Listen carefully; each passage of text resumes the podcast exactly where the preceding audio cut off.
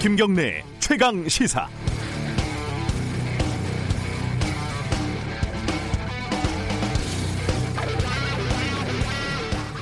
노무현 정부 시절에 잠깐 검찰, 법원 출입기자 노릇을 한 적이 있습니다. 그때만 해도 공소장은 사적인 사건이 아닌 다음에야 검찰에서 기자들에게 제공을 하는 게 관례였습니다.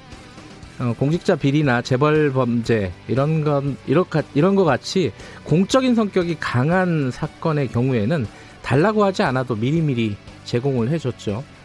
그 뒤에 개인정보에 대한 인식이 높아지면서 점차 공소장은 기자들에게 제공되지 않는 쪽으로 바뀌었습니다. 그래도 어, 국회라는 통로를 통해서 그 다음에 공개가 되고 있었죠. 그런데 이번에 법무부가 청와대 사건 공소장을 국회에도 제출하지 않았죠. 이게 시대의 요구에 발맞춰서 사생활 보호를 위해서 비공개를 했다는 건데 그 결정이 참 여러모로 의아합니다.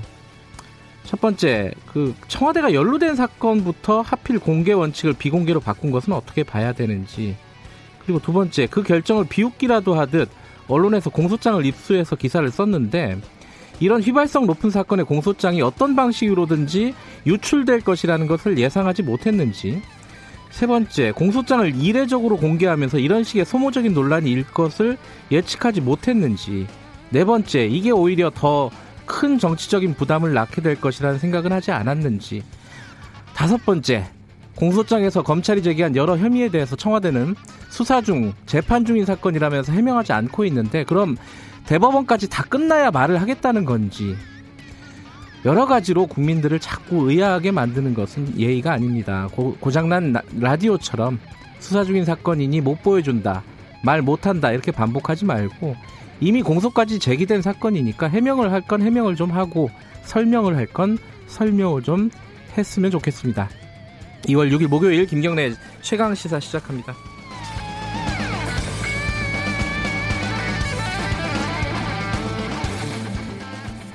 김경래 최강 시사는 유튜브 라이브로도 함께하고 계십니다. 샵 9730으로 문자 보내주시고요. 짧은 문자는 50원, 긴 문자는 100원입니다. 스마트폰 애플리케이션 콩 이용하시면 무료로 참여하실 수 있습니다. 자, 오늘 주요 뉴스 브리핑부터 시작하죠.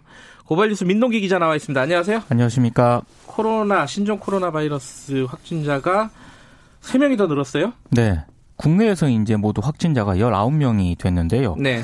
이 가운데는 16번째 환자가 광주 21세기 병원에서 간병하고 있던 딸도 포함이 됐습니다. 두 사람은 같이 타이 여행을 다녀왔다고 하고요. 17번째 환자와 19번째 환자는 싱가포르에서 열린 컨퍼런스에 참석을 하고 지난달 24일 귀국을 했는데요. 중대방역본부는 싱가포르 당국에 접촉자 가운데 국내에도 확진자가 있다는 사실을 알리는 등 현지 역학조사관들과 공조를 하고 있습니다. 네. 문제점도 좀 노출이 되는데요. 16번째 환자가 치료를 받은 광주 21세기 병원은 증상이 나타난 초기에 보건부와 질병관리본부 콜센터에 이 코로나 검사 가능 여부를 문의를 했다고 하거든요. 네. 근데 중국에 다녀오지 않았다는 이유로 검사를 받지 못했습니다. 16번째 환자는 306명을 접촉한 것으로 지금 파악이 되고 있는데요. 보건당국이 내일부터 검사 대상을 확대할 방침입니다. 그러니까 지금 이 병원에 갔는데 어 치료 그러니까 신종 코로나 바이러스 검사를 받지 않은 사람이 네 번째인데요, 지금 그렇습니다. 확진자 중에. 예. 이게 문제긴 문제인데 이게 그럼 외국 갔다 오면 전부 다 검사를 해야 되느냐? 뭐 이런 고민이 생길 수밖에 없는 그렇습니다. 거죠. 예.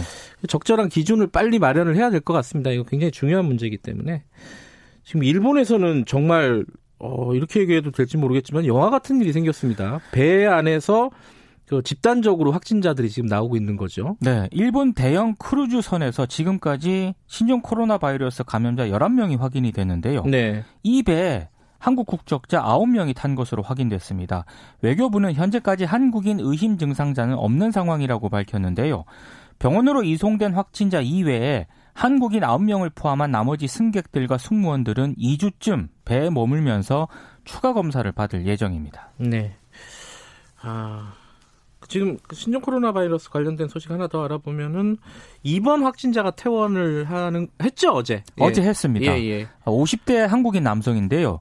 의료진은 이번 3일차부터 에이즈 치료제 가운데 하나인 항바이러스제 칼레트라를 투여했다고 합니다.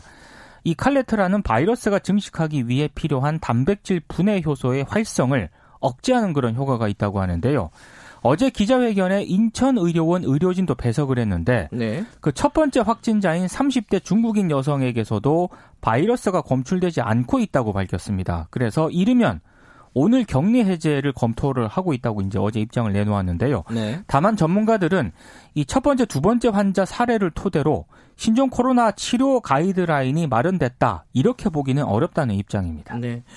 저희들이 3부에서 어, 이번 확진자, 퇴원한 이번 확진자의 주치의를 한번 좀 연결해서 네. 어떻게 치료가 이루어졌는지 좀 여쭤보도록 하겠습니다. 어, 지금 혈액이 부족하다고요? 이것도 신종 코로나 바이러스랑 관련이 있는 건가요? 그러니까 헌혈자가 줄어들면서요. 아하. 지금 혈액 보유량이 어제 처음으로 3일분 이하로 하락을 했습니다. 아하. 대한적십자사 혈액관리본부가 어제 오후 혈액 보유 보유량을 공급 위기 단계로 격상을 했는데요. 예.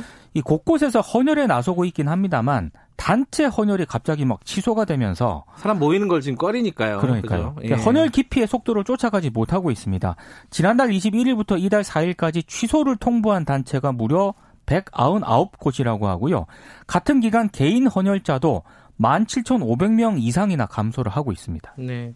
신종 코로나 바이러스 사태가 사태의 여파가 진짜 사회 곳곳에 지금 영향을 미치고 있는데 지금 대학들에도 영향을 미치고 있는 거죠? 입국하는 모든 유학생들을 대상으로 특별 입국 절차를 밟기로 했습니다. 네. 그리고 각 대학에는 최대 4주 이내 범위에서 개강을 연기해달라 교육부가 음. 이렇게 권고를 했고요. 서울시 교육청은 신종 코로나 확진자가 거주하거나 체류한 지역의 학교 42곳에 대해서 긴급 휴업 명령을 내렸습니다. 중국 유학생뿐만 아니라 유학 비자를 소지한 모든 국적의 학생들과 교직원은 앞으로 이제 별도 입국장을 통한 특별 입국 절차를 거치게 되는데요. 중국을 거쳐서 입국한 유학생 교직원은 입국 단계 그리고 입국 후 14일간 잠복기 14일 후 등 3단계에 걸쳐서 관리를 받게 됩니다. 네. 이들은 입국 후 14일간은 등교나 업무가 금지가 되고요. 14일이 지난 이후에도 지속적으로 발열 여부 등을 확인받게 됩니다.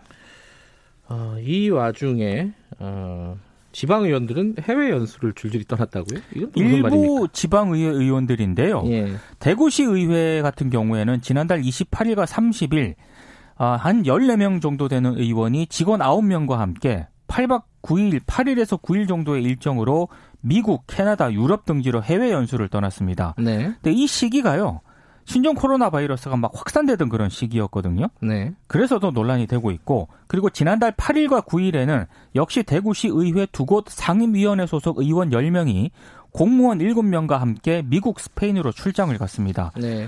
충남시군의회 의장협의회 소속 13명도 지난달 28일 7박 9일 일정으로 동유럽 등으로 연수를 떠났는데요. 이 시기가 언제냐면 그 우한 교민들 있지 않습니까? 제 천안이냐 아산이냐 이 아, 문제를 예. 두고 굉장히 지역 사회가 논란이 뜨겁던 그런 시기였는데 의장들은 해외 연수를 떠났습니다. 음흠. 아, 논란이 좀 커지니까 의장 6명은 도중에 도, 돌아왔다고 하고요. 네. 강원 영월군 의회, 경북 칠곡군 의회 의원 12명도 지난달 29일 뭐 포르투갈, 스페인, 뭐 뉴질랜드 등지로 연수를 떠났다가 여론의 물매를 맞았고요. 그리고 발트 3국으로 연수를 떠났던 송성환 전북도 의회 의장은 전북에서 신종 코로나 확진자가 나오니까 지난 2일 복귀를 했습니다. 지금 여행들도 다 취소하는 분위기가 많은데 이분들은 꼬박꼬박 챙기는 것 예, 같습니다. 그리고 또 공항 가기가 좀 찝찝해서 안 가는 사람들도 많거든요. 네. 용감하다고 해야 될까? 참 여행 어, 연수가 가고 싶었던 모양입니다. 자 오늘 여기까지만 하죠. 고맙습니다. 고맙습니다. 고발 뉴스 민동기 기자였습니다. 김경래 최강 시사 듣고 계신 지금 시각은 7시 29분입니다. 최강 시사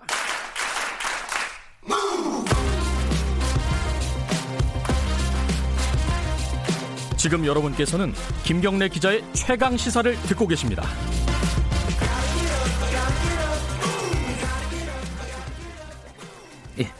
김경래 최강 시사 듣고 계십니다. 손님이 오셔가지고 어, 얘기를 하다가 시간을 놓쳤네요. 어, 검사 내전의 저자로 알려진 김웅 전 부장검사 스튜디오에 지금 나와 계신데요. 어, 새로운 보수당에 입당을 했죠. 음, 뭐 사표를 던질 때도 정부의 지금 검경 수사권 조정이라든가 검찰 개혁 방안에 대해서 굉장히 비판적인 얘기를 하고 사표를 던졌는데 의외로 정치권에 지금 투신을 했습니다. 그러면서 밝힌 게 어, 사기 공화국의 최정점에 있는 사기 카르텔을 때려잡고 싶다. 좀 과격한 말씀을 하셨습니다. 관련된 얘기 좀 들어보고 최근에 어 법무부하고 검찰의 갈등 상황 이런 부분들도 좀 입장을 들어봐야겠죠. 김웅 전 부장검사 나와 계십니다. 안녕하세요. 안녕하십니까. 반갑습니다. 호칭을 뭐라고 해야 되나요? 김웅 전 검사님 이렇게 해야 되나요? 아니면은 변호사님? 아직 변호사 등록은 안 아, 아직 안 했어요? 예, 아, 예. 그래도 어차피 되는 거잖아요, 변호사는. 어. 그러면은 김웅 예비 후보님 이렇게 할 수도 없고. 그냥 김웅 씨. 김웅 전 검사라고 하겠습니다. 예, 네. 어, 뭐 인터뷰를 여러 번 하시고 마, 말씀들을 여러, 네. 어, 기사들이 많이 나와서 알고 계신 네. 분들은 많겠지만은 네, 네. 새로운 보수당으로 들어가셨잖아요. 네. 새로운 보수당을 선택한 이유가 뭐 좀 간단하게나마 좀 밝혀주세요. 예, 알겠습니다. 일단 저기 뭐 자유한국당 제의도 받았다 뭐 이런 이야기를 하는데요. 예, 문자 메시지 예, 받았다고 예, 어제 예, 인터뷰에서 봤습니다. 근데 이제 그건 사실 이제 공식적으로 제안을 받은 게 아닌데 아. 본의 아니게 뭐 자유한국당한테 좀 누를 끼친 게 된 것 같습니다. 그래서 좀 그 부분에 대해서는 그쪽 분 그쪽 당에 계신 분한테 일단 먼저 자유한국당의 한 의원이 문자를 한 거잖아요. 그거는 예, 뭐 예. 자유한국당에서 네가 해봐라 이렇겠죠 뭘. 아니 그래도 이제 저희 이제 법률가는 네. 공식적 아, 그러시군요. 따지기 때문에 알겠습니다. 예, 그 네. 부분에 대해서는 일단 먼저 좀 누를 끼친 건 죄송하다 네. 말씀드리고 그 뭐 일단 저 그러니까 새로운 보수당 쪽에 첫 번째 좀 반성하는 보수라는 게 좋았어요. 네. 그러니까 아무튼 보수가 그동안 좀 잘못한 게 많지 않습니까? 네. 그 보수가 가지고 있는 그 가치관에 대해서 제대로 어, 보여주지도 못하고 오히려 그렇지 않은 모습을 많이 보인 것 같거든요. 네. 근데 이제 반성이라는 그 강령에도 보면 반성이라는 말이 꽤 많이 나오고 있습니다. 그리고 네. 공동체에 대한 책임감 같은 것을 강조를 하고 있습니다. 네. 그리고 제가 수사권 조정 업무를 담당을 하면서 국회를 좀 다니면서 의원님들 많이 만나 뵀는데 어 뭐 저희 당 의원님들의 공통적인 좀 기백이 좀 있으십니다. 물론 소수당이긴 해도 음, 새로운 보수당 예, 예, 예. 벌써 저희 당이 되셨군요. 예, 저 공식적으로 입당을 했기 때문에 예. 그래서 그런 점 때문에 기왕 시작을 할 거면 생각이 맞고 반성하는 보수라는 그제 네. 가치관하고도 맞는 것 같아서 예. 선택을 했습니다. 어, 검사 시절에는 뭐 정치적인 지향이라는 게 그 그렇게 어 궁금해할 이유가 없는 부분인데 그렇죠. 네. 지금 이제 정치를 선택하셨으니까 예, 원래 예. 보수라는 어 이념적인 지향을 갖고 계셨던 거예요? 아니면은 어, 그쪽 당에 사, 있는 사람들이 괜찮아 보여서 들어가신 거예요? 일단은 저는 뭐 전체적으로 보수적인 성향이 그렇게 강한 것은 아니고 네. 특히 검찰에 있었을 때는 어떤 성향이 있다고 보기는 좀 어렵죠. 아 근데 개인적인 어렵죠. 성향이 있잖아요. 어, 시민으로서 시민으로서 뭐 그 진짜 제가 이제 주로 책을 보고 좋아하는 건 예를 들어서 뭐 하예크 책이랄지 어. 뭐 이런 쪽이라서 약간 그런 부분에 있어 보수 성향이 있는 거 있었던 것 같습니다 원래. 예. 알겠습니다. 뭐 그 정치적인 지향을 평소에는 본인이 그렇게 예, 진지하게 몰랐죠. 생각 안 해보셨을 예. 수도 있죠. 예. 근데 아, 그건 정리가 됐습니까? 어제 제가 인터뷰 들으면서 되게 궁금했던 게 네. 공직자 사퇴 시한이 예.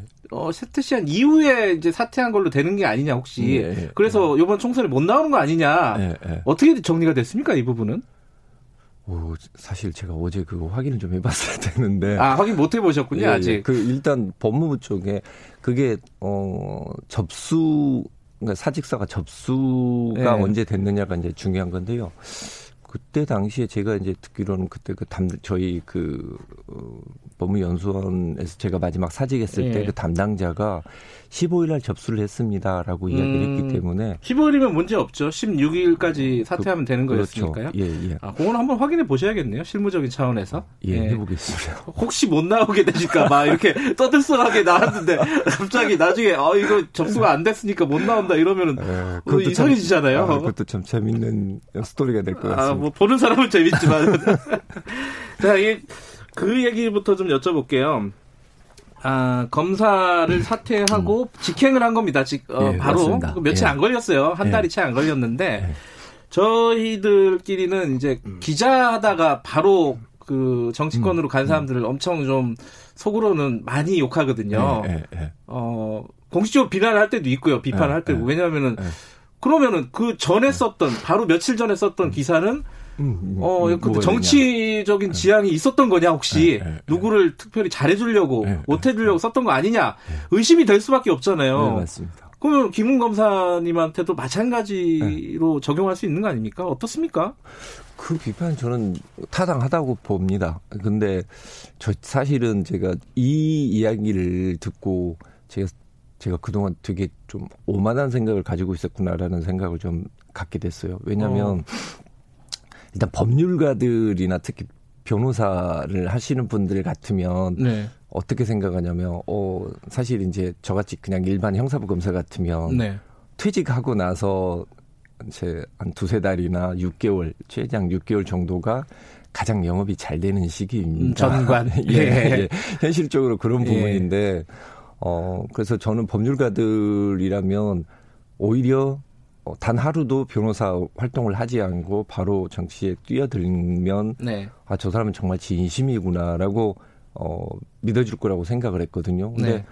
국민들 입장에 봤었을 때는 어 저거 권력기관에서 나와서 바로 권력으로 들어가는구나라고 이렇게 어 보시는 것 같아요. 그리고 그렇게 생각하는 것도 무리는 아닌 것 같습니다. 그래서 음. 아, 이럴 줄 알았으면 한 두세 달이라도. 아, 두세 달은 사람 많아요, 제가 볼 때는. 아, 그렇습니까? 몇 년 하시고, 네, 할 수, 네. 근데, 어, 그 지금 최근에 이제 민주당 같은 음. 경우에는, 음. 어, 이수진 판사님, 네, 어, 네. 이제 판사 그만두고 바로 이제 네, 정치권으로 네, 직행을 했고, 이탄희 판사님 같은 경우는 약간 좀 결이 다르죠. 그렇죠. 결이 다르긴 한데, 음. 어찌됐든 그 이수진 판사라든가 음, 음, 김웅 검사님 이게 두 분 다 직행을 한 거예요. 그렇죠. 사법부나 이제 검찰에서. 그 똑같이 좀, 야, 이, 런 것들은 약간 경향성을 좀 띠는 거 아니냐. 음. 최근에. 이거 좀 문제가 있다, 이거는. 음, 음, 그 앞으로 후배 검사들, 후배 판사들은 그러면 다 그렇게 생각할 거 아니에요? 어, 하도 되는 거구나. 어, 이거 좀 문제 있는 거 아니에요, 진짜? 일단은 네. 저기 예를 들면 미국 같은 경우에는 네. 판사 자체를 선출을 합니다. 그렇죠. 선거로 뽑습니다. 검사도 그리고 검사도 그렇게 네. 뽑습니다. 근데 그걸 가지고서 그러니까 예를 들면 저는 그렇게 생각하는 게 이준 이수진 판사님은 어떤 분인지 제가 알 수는 없지만 네. 그분이 만약에 판사로 있으면서 어떤 생각을 가졌던지 간에 직업적인 양심과 개인의 그 정치적 소신은 좀 다르다고 보거든요. 네. 그리고 막 예를 들어서 이탄희 그 전 판사님 같은 경우에는 네. 1년 동안 공익 활동을 하고 오셨지만 네. 어차피 그 비판에서는 별로 자유롭지 그렇죠. 못했거든요. 네. 그러니까 일단은 법조인이 너무 과잉되지 않았느냐. 그리고 법조인이 만약에 정치적인 그런 의식을 가지고 그 사람이 하는 수사나 재판에 대해서 영향을 미치면 그게 정말 심각하지 않느냐라는 예. 그런 인식을 가져, 가지셨던 것 같습니다. 근데 사실 제가 봤었을 때 더 위험한 건 현직에 있으면서 어떤 정치적인 그 성향을 드러내는 게 오히려 더 위험하다고 봅니다. 저는 둘 다 위험하다고 봅니다. 알겠습니다. 그 예. 무슨 뜻인지는 알겠어요. 예. 어, 그 추미애 전 장, 아, 추미애 예. 장관 관련된 얘기는 조금 이따 네. 여쭤보고 그거 예. 하나만 더 여쭤보고 갈게요. 사표 예. 던지시면서 네. 검찰 개혁에 대해서 네. 지금 검찰 개혁 진행 현재 진행되고 음. 있는 네. 거기에 대해서 굉장히 비판적으로 말씀하셨고 그 사태의 변이 굉장히 화제가 됐어요. 어, 아미스타도냐 여기가 어, 검찰 개혁 한 대 놓고 지금 다른 데로 가고 있다 이거잖아요 한마디로 얘기하면은 그리고 검경 수사권 조정도 사기다 이거는. 지금도 당연히 그렇게 생각을 하실 텐데 네. 어, 청취자분들을 위해서 뭐가 사기라고 하는 건지. 왜냐하면은 기본적으로 검찰의 힘이 너무 과도하기 음, 음, 때문에 힘을 네. 빼자는 게 네. 취지라고 네. 많은 사람들이 생각을 음, 하지 음, 않습니까? 네. 뭐가 사기입니까, 지금? 음. 일단 저희가 봤을 때 중요한 건 뭐냐면 항상 그 이야기를 있지 않습니까? 수사를 시작하는 사람이 예. 기소를 하거나 수사를 끝내는 것은 되게 위험합니다. 그게 수사권 그렇죠. 기소권 분리라는 그렇죠. 거잖아요. 수사 네. 기소를 분리를 해야 됩니다. 그리고 직접 수사를 하는 경우에는 거기에 대해서 늘 통제가 있어야 되는 겁니다. 네. 그게 어 그리고 수사 기관은 좀 분리를 시켜야 된다. 네. 이게 결국 검찰 개혁 그다음에 형사사법 개혁의 기본 원칙이었습니다. 네. 근데 이 법안들 보면은 검찰이 사실 직접 수사를 하는 것은 범위는 어느 정도 제한됐지만 결국 검사가 지금까지 직접 수사해왔던 부분은 그대로 남아 있어요. 오히려 검사가 수사를 하는 건 지금까지 보면 아무도 통제를 못 했습니다. 네. 그죠? 그러니까 검사가 수사를 통제를 못 했으니까 경찰 수사도 통제를 하지 말라. 이게 지금 결론이 돼버린 겁니다. 음, 음. 그런 상황이 됐는데 네. 그러다가 나중에 지금 그 조국 전 그 장관님에 대한 수사가 시작되고 나니까 검찰 개혁이라는 게 느닷없이 또 다시 어, 검찰이 왜 수사를 하느냐라는 방향으로 즉 일종의 어떤 그 조국 수사에 대한 어떤 반대 프레임으로 또 돌아가 버리게 된 겁니다. 네. 그래서 제가 왜 갈짓자 행보냐라고 네. 이야기하는 것은 사법통제기관으로 갈 것이냐.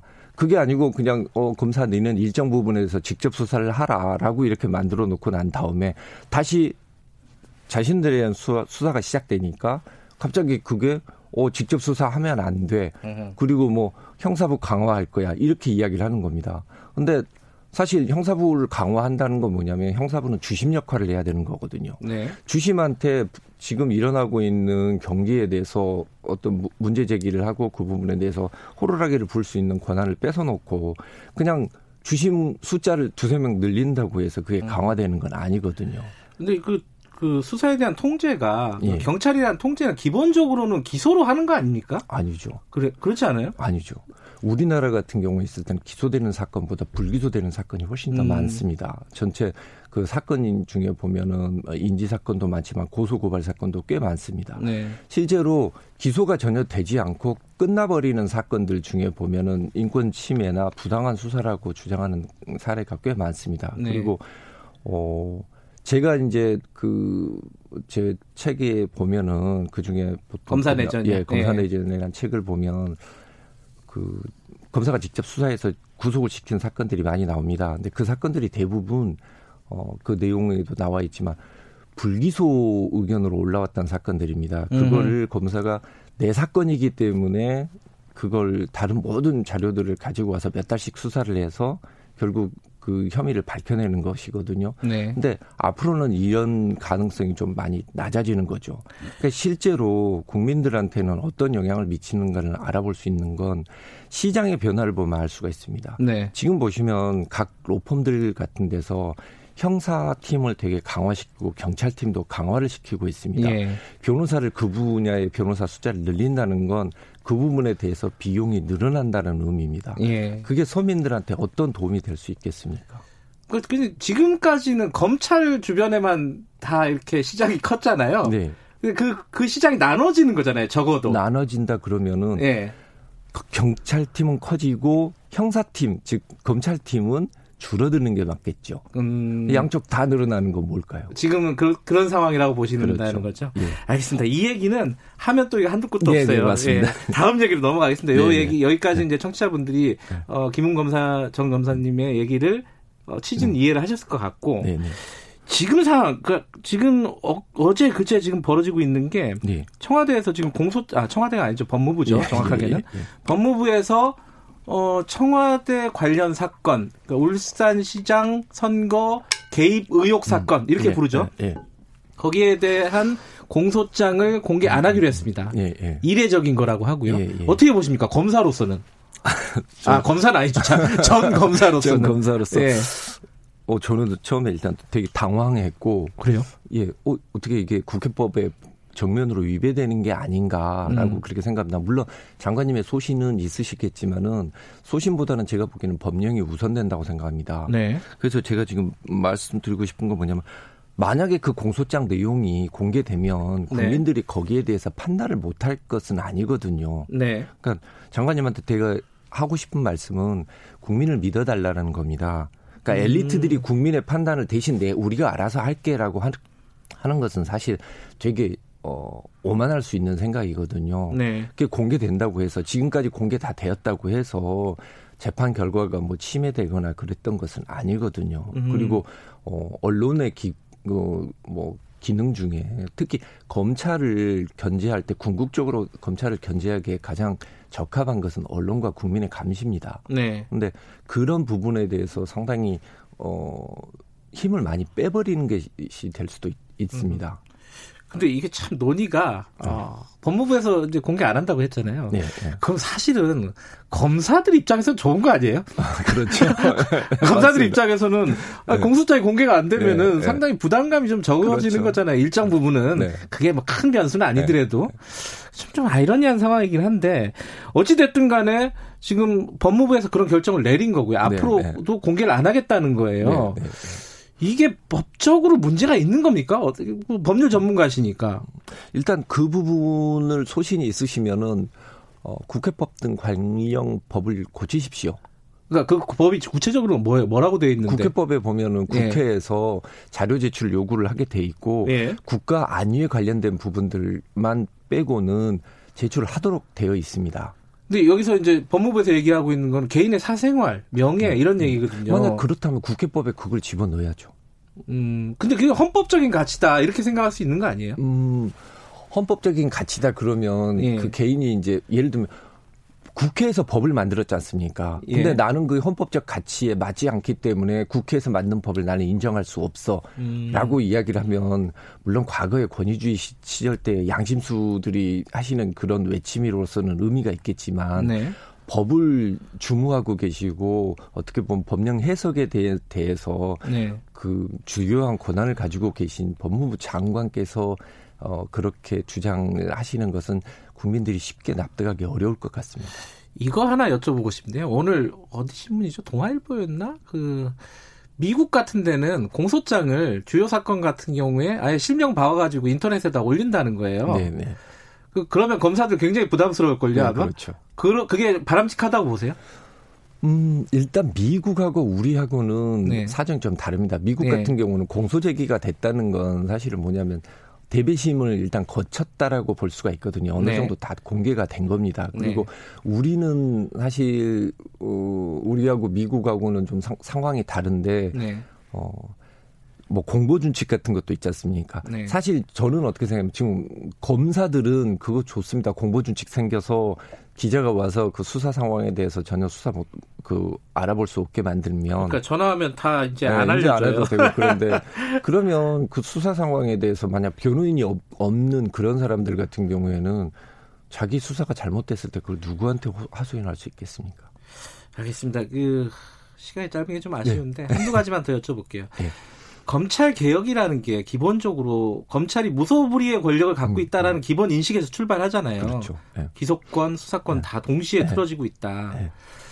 그래서 어느 정도 좀 뭐랄까요 이 갈등 음, 음, 국면은 음, 생기겠지만 지금 기본적인 방향은 맞는 거 아니냐 지금 문재인 정부에서 추진하고 있는 거 그리고 추미애 장관이 추진하고 있는 거 그 부분은 어떻게 생각합니까? 그러니까 아까 말씀하신 음. 대로 좀 갈짓자 행보를 걸었어도 음, 결국은 음, 음, 특수부를 좀 줄이고 형사부 공판부 늘리는 방향으로 지금 가고 있는 거고 결론적으로는 좀 잘 가고 있는 거 아니냐 방향은 아니 전혀 그렇지 않습니다. 그래요? 전혀 그렇지 않은 게 얼마 전에 그 참여연대에서 공익법센터 네. 소장이 이 방향은 잘못됐다라고 생각하고 본인이 사퇴를 했지 않습니까? 예, 예.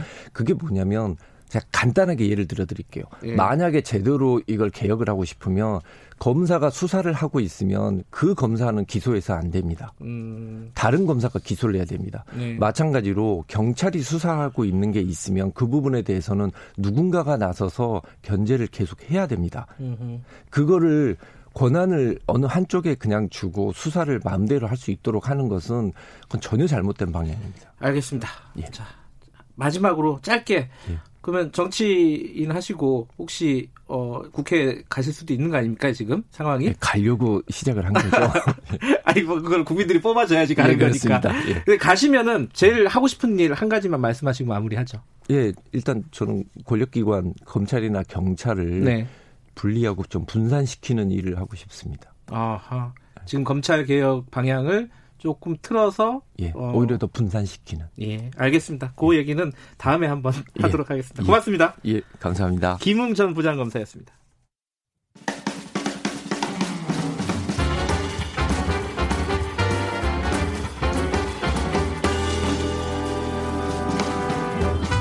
여러분의 아침을 책임집니다. 김경래의 최강 시사.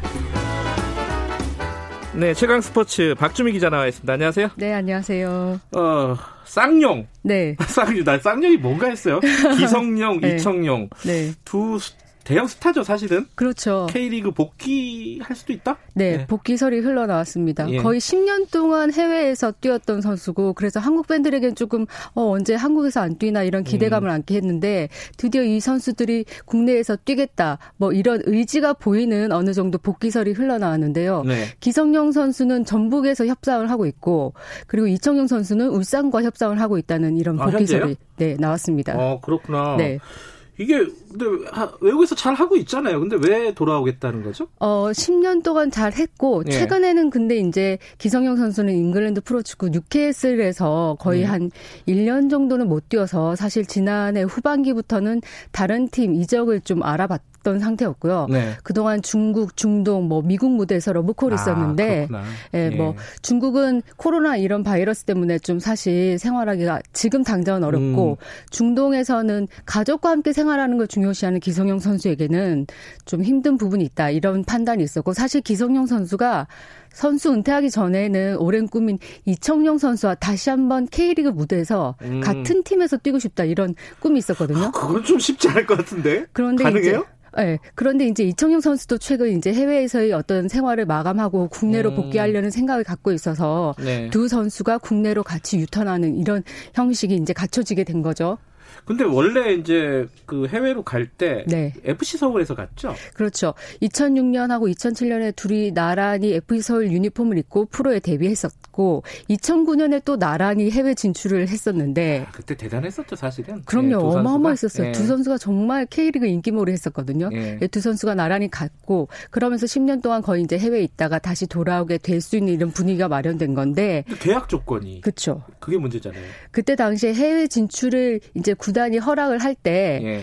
그 K리그에 복귀하면 일단 우선 협상권을 우리 FC 서울이 갖고 있는다. 그러니까 K리그 복귀하면 우리 서울과의 복귀를 조건으로 한 협상권을 우리에게 음. 달라 이런 계약 조건을 걸었어요. 근데 네. 이게 어 구속력이 이제 어 문구에 따라서 좀 강도가 다른데 뭐 최소한의 구속력이라고 하면 우선 협상권 그냥 음. 형식적인 협상권을 갖고 있는 거고 더 아주 강하게는 무조건 우리 팀에 협- 뭐 복귀한다 이렇게 음. 될수 있고요. 그리고 그 중에서는 뭐 다, 만약에 다른 팀으로 갈 때는 어마어마한 금액의 뭐 위약금을 아, 물고 가라 뭐 수도 이럴 수도 있겠네요. 있어서 그, 아직 조, 거기까지 모르는 거네요. 그 조건은 어, 두 양자만 알고 있죠. 예. 구단과 선수만에서만. 어쨌든 한국에 다시 복귀할 가능성은 높은데 그렇죠. 예, 어느 팀으로 갈지는 FC 서울과의 협상 그리고 FC 서울이 우선 협상권을 음. 어떻게 발휘하느냐가 네. 풀어야 하는 숙제죠. 아, 아 오늘 손흥민 선수 얘기 못했네. 네. 한골 넣었죠? 네,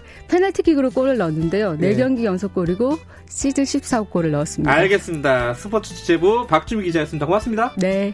김경래 최강기사 1부는 여기까지고요. 잠시 후 2부에서 뵙겠습니다.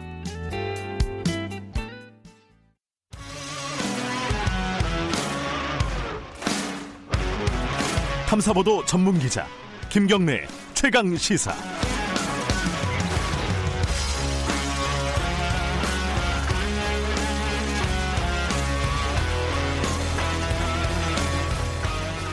네, 어, 김경래 최강 시사 2부 시작하겠습니다. 어제 어, 미래한국당이 창당을 했죠, 중앙당이. 이게 이제 자유한국당의 위성 정당이고 어, 이번에 바뀐 선거법에 맞춤으로 해서 어, 비례의석을 확보하기 위해서 만든 정당입니다. 어, 일부에서는 이게 좀 코미디 같은 일 아니냐 이런 비판이 나오고 있습니다. 그리고 법적인 어, 논란도 있고요. 이게 합법이냐 불법이냐. 어, 그리고 이제 총선을 앞두고 있는데 관련된 얘기 비롯해가지고 정의당 얘기까지, 어, 여쭤보겠습니다. 윤소아 정의당 원내대표 연결돼 있습니다. 안녕하세요. 네, 안녕하세요. 정의당의 윤수아입니다. 네. 어, 남해당 얘기부터 좀 여쭤보겠습니다. 자유한국당 쪽의 위성정당이죠. 미래한국당이 창당을 했습니다. 4명의 현역 의원들이 합류를 했고요. 이거 뭐 창당 기념식 뭐 뉴스에서 보셨을 텐데 보시면서 네네. 어떤 생각이 드셨습니까? 이 법 행위를 떠나서요. 네. 아, 우리 정치가 이렇게까지 망가지게 하는구나. 한마디로 기가 막힐 일인데요. 네. 반면에 지금 왜 정치 개혁이 필요한지, 국회가 왜 판갈이 돼야 되는지 여실히 보여준 사건이라고 이렇게 봅니다. 음, 그동안 그 50%도 안 되는 지지율로 특정 지역을 싹쓸이하는 그 현행 소선거구제가 네. 이제 국민의 민심을 그대로 반영할 수 없다고 해서 지난한 과정 끝에 선거법을 연동형으로 개정했잖아요. 네. 아 그런데 지금 자유한국당이 보여주는 모습이 뭡니까? 무슨 뭐 일회용 컵도 아니고 뚝딱 위성정당 만들어가지고 이것은요 네. 수단과 방법을 가리지 않고 의석수 조금 더 얻어보겠다는 거 이상도 이하도 아닌데 국민을 안중에도 없는 또 다른 네.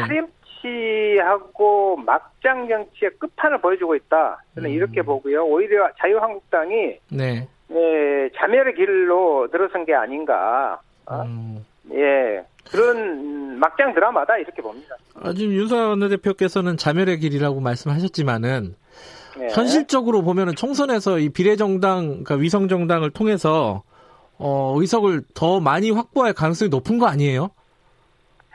물론 그분들은 어 꼼수 고박이 꼼수를 해서라도 네. 어 그렇게 하겠다고 하는데 네. 전 국민적 아무리 보수의 진영에서조차도 네. 이 부분은 위법성이 강하고 선거 개혁과는 180도 다른 방향이기 때문에 네.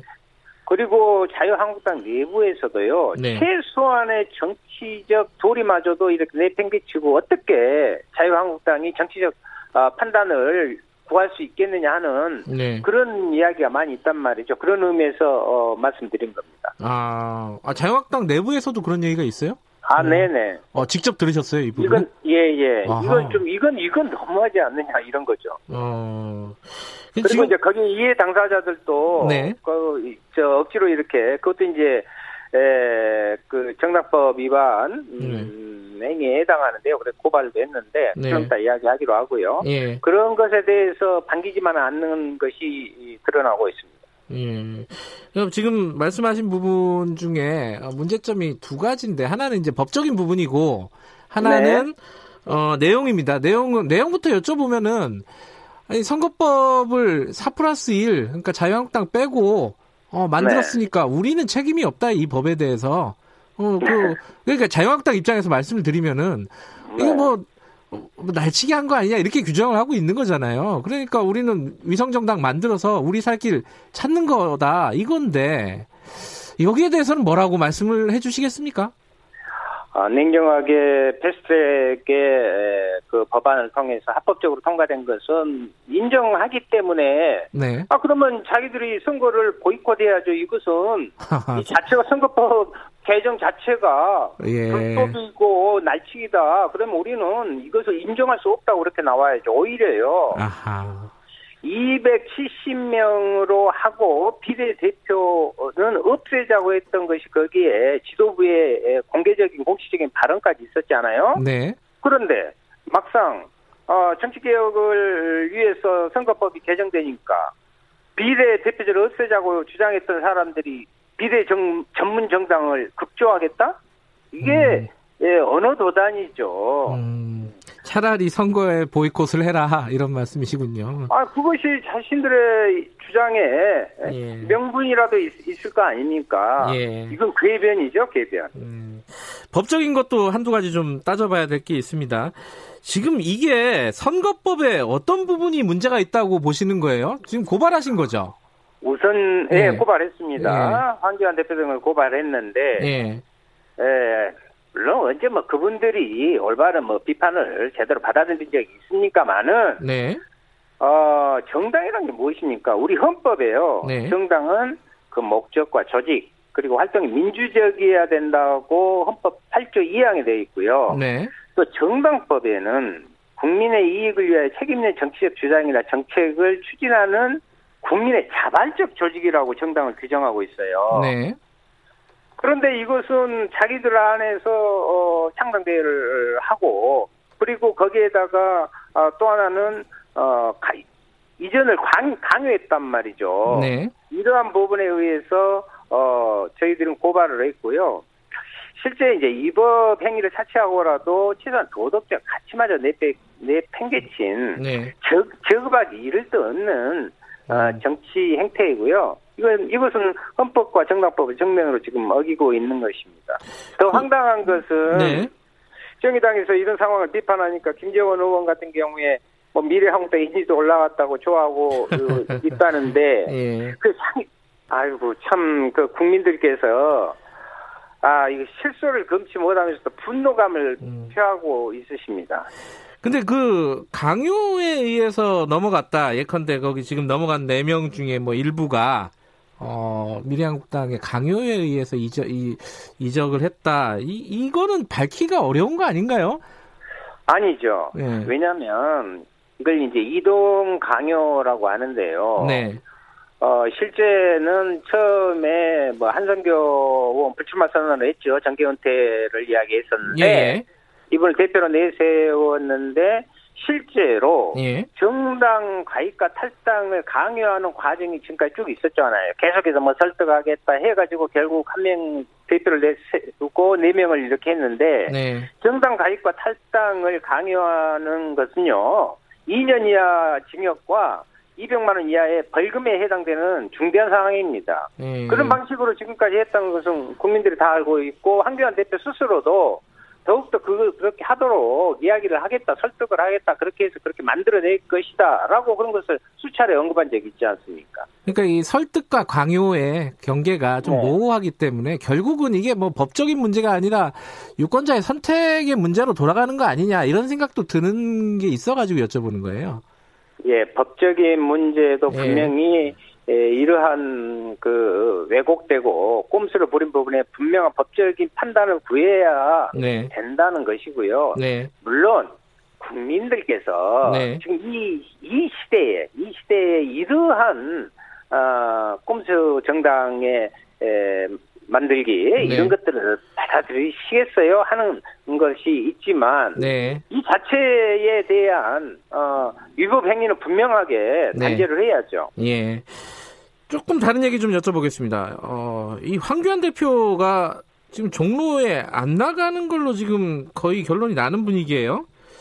어떻게 보시나요, 이거? 아, 언제는 이제 정치 신인들이나 네. 사람들이 거기에 한다고 그랬잖아요. 네. 아, 그런데 정치 신인은 바로 어떻게 보면 대표지만 황교안 대표죠. 선거에 있어서는. 네. 그러니까 당연히 먼저 거기에다가 자기 나가겠다고 하는 것이 내부적인 지도력과 함께 선거를 이끌 수 있는 당내 명분이 설 텐데, 어, 오히려 이분은 대권에만 어, 눈이 길이 가 있으니까 총선은 징검다리 정도로 여기고 있거든요. 그러니까 우선 안전판을 마련하고 싶다는 거죠. 음, 음. 그런 과정에서 오히려 이제 친박의 핵심인 네. 이정현 의원이 전격적으로 어 거기에 선수를 쳐버리고 그러니까 망연자실한 자유한국당의 모습을 볼 수 있고요. 네. 물론 이제 내부적으로 서로 교감이 있었는지는 모르겠습니다만은 이렇게 몸을 사리고 어, 하게 되니까 결국 마땅한 데가 없는 거죠. 네. 그래서 이것은 황교안 대표의 에, 지도력 부재가 앞으로 더 깊어질 것이다. 이렇게 되는 하나의 상식적인 어, 음. 사건이 될 수도 있습니다. 그리고 이 용산도 지금 이제 권영세 전 주중대사가 먼저 선수를 쳤어요. 네네. 근데 이제 이제 어떻게 할까요? 그러니까- 이분은 그러면 비례로 나가야 됩니까? 어떻게 할지 모르겠습니다만은 그걸 여쭤보려고요. 어떻게 할 것 같으세요? 제가 봤을 때는 계속 어, 장고해야 하면서 가장 안전판을 만들면서 어, 오히려 그때의 자기 이 변명과 나는 오히려 다른 당의 어, 당원들의 그런 정치적 부분들을 하는 것을 일차적으로 했다는 부분으로 어, 자기 변명을 하면서 안전판을 마련하는데 에, 방향을 두고 있지 않은가 이렇게 봅니다. 네, 알겠습니다. 어, 정의당 얘기도 좀 여쭤볼게요. 지금 정의당도 공천심사 한창이죠? 네네네. 지금 그 외부 영입 인사들 있잖아요. 이자스민 네. 의원 전 의원을 비롯해가지고 이분들은 지금 어떻게 같이 묶어가지고 비례대표 경선을 하는 겁니까? 어떻게 되는 거예요?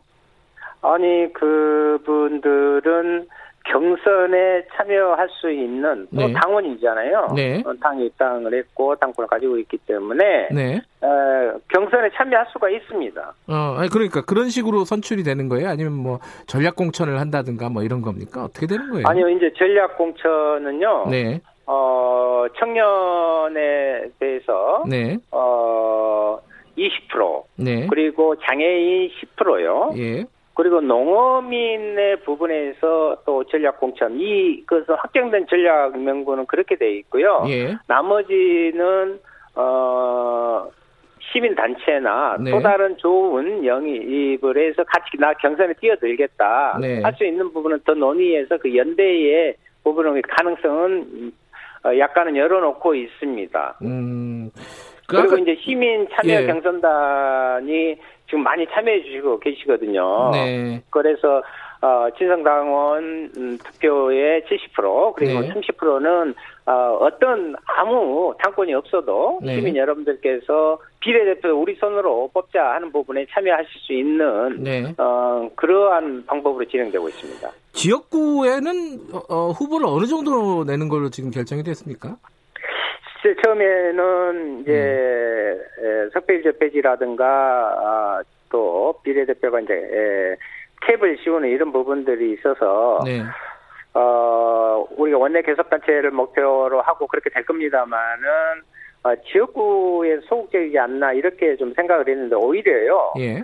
어, 이제 정의당이 나름대로의 에, 차기의 좀 중심의 정치 세력으로서의 희망을 국민에게 주고 있기 때문에 어, 문의가 많이 들어오고 있고요. 네. 오히려 더 들어오고 있는 영국입니다. 그리고 어, 지금 한 100여 명, 물론 전부 다 내, 내고 지 못한 것이 사실입니다. 네. 어, 한 100명, 최종적으로는 한 100명 정도의 지역구 출마를 음. 예상하고 있습니다. 예. 100명 정도의 출마를 예상하신다. 네네. 이게 이제 사람들이 어, 일반 유권자들이 많이 관심을 갖는 부분 중에 하나가 민주당하고 선거연대 이런 부분들이 개별적으로 진행이 될 것인지 아니면 네네. 당 차원에서 진행이 될 것인지 뭐 이런 부분에 네. 대한 그림은 있으세요 지금? 아니요. 어, 이번 같은 경우는요. 네. 어, 민주당과 어, 지금 현재 에, 선거연합이라든가 네. 이런 부분들은 전혀 지금 현재 논의된 바 어, 없습니다. 네. 아, 예, 그걸 말씀드리고 싶습니다. 어, 만약에 진행이 돼도 이제 개별 선거구에서 후보들끼리 뭐 조율을 할 수는 있, 있겠죠 그거는. 네, 나중에 그것을 판단해 볼 문제입니다. 예. 네네. 지금 TK에만 9명의 예비 후보가 확정이 됐어요. 지금 정의당이. 네네. 네네. 이게 TK에 9명, 이게 쉽지 않은 도전일 건데, 이게 어떤 의미를 가질까요? 글쎄요, 저는 어, 그동안 대구 경북 지역이 60년간 자유한국당과 그 전신인 어, 여러 보수 정당이 독점해오지 않았습니까? 네. 그런데 대구 경북이 어떻게 되었죠? 민생이 파탄 지경이고 아무것도 어, 발전된 부분이 없고 특히 정치는 매우 왜곡되어 있고 어, 자기들 스스로 자유한국당이 뭐 초롱성이라고 네. 이렇게 이야기할 정도로 오히려 대구 경북 시민과 도민들을 무시하는 네. 어, 이런 행태를 보이고 있습니다. 그래서 여기에는 민주당도 있지만 오히려 어, 새 에, 시대 정치를 반영하는 정의당이 네. 이러한 구도를 어, 타파하는데 앞장서겠다는 것이고요. 그 네. 전에 보궐선거 과정에서도 어, 30% 이상의 대단히 높은 어, 지역구 어, 후보가 아, 그런 저 어, 실적을 성적을 올린 적이 있습니다. 정의당이 네. 가장 앞장서서 대구 경북의 에, 잘못된 정치 질서를 바로잡도록 하겠습니다. 알겠습니다. 어, 다른 당 얘기 다 하나만 더 여쭤보고 어, 얘기 다른 네네. 얘기로 넘어갈게요. 그 지금 호남 지역의 제3지대 그러니까 네네. 결론적으로 뭐 어, 손학규 대표가 대한신당하고 민평당 뭐 이쪽이랑 통합을 해가지고 제3지대 네네. 호남 지역의 제3지대를 만들겠다. 요런 어떤 구상들이 여기저기서 지금 얘기가 나오고 있어요. 이거는 전체 총선판에 어떤 의미를 가질까요? 영향을 좀 줄 거라고 보십니까? 먼저 저 사회자님께 예. 예. 에, 여쭈고 싶어요. 이건 예. 너무 심하지 않습니까? 지금 돌아가는 부분이 이, 이, 아무리 예. 어, 대한민국의 정치가 이합 집산을 거듭해 왔다 하더라도 네. 불과 몇 개월 사이에 말이죠. 네. 나름대로의 그동안의 정치의 중진들이셨고 아, 책임을 져왔다는 분들이 네. 이렇게 하는 것은 어, 정치 도의상 그리고 제가 목포에 삽니다. 네. 이 여론이 매우 부정적이다 못해 냉소적이고요. 예. 이거는 호남인의 정치적 자긍심을 완전히 짓밟는 행위다. 이렇게까지 음. 지금 규정을 하고 있어요. 그래서 어, 나머지 옛, 옛 국민의당이죠. 네. 어, 그런 계열들이 에, 지금 뭐 정치 자금도 있고 그러니까 대한신당이나 민평당도 전혀 지금 뭐 지지율이 나오고 있지 않거든요. 저 현장에서. 네. 그러나 여기에는 뭉치면 더 악화될 것이다 오히려 저 호남인들의 그런 것들을 더 폭발시키게 만들 것이다. 그래서 오히려 어, 자숙하면서 자기 실력으로 냉정하게 평가를 받아야 될 때가 아닌가. 그래서 음. 김관영 전 원내대표 같은 경우는 무소속으로 네. 어 자기는 그대로 저 심판을 받겠다고 나가기도 하고 그랬잖아요. 예. 그런데 그 3당의 시너지 이 통합의 시너지 효과는요.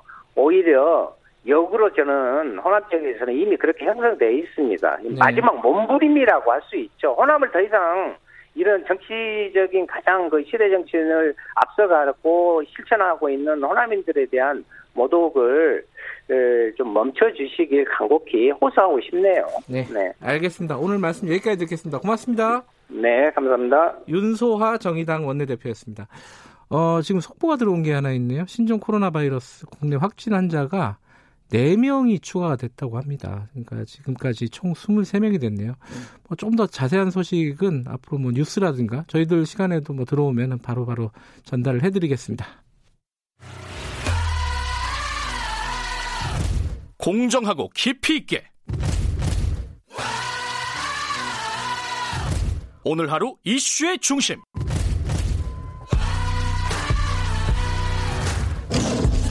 김경래의 최강 시사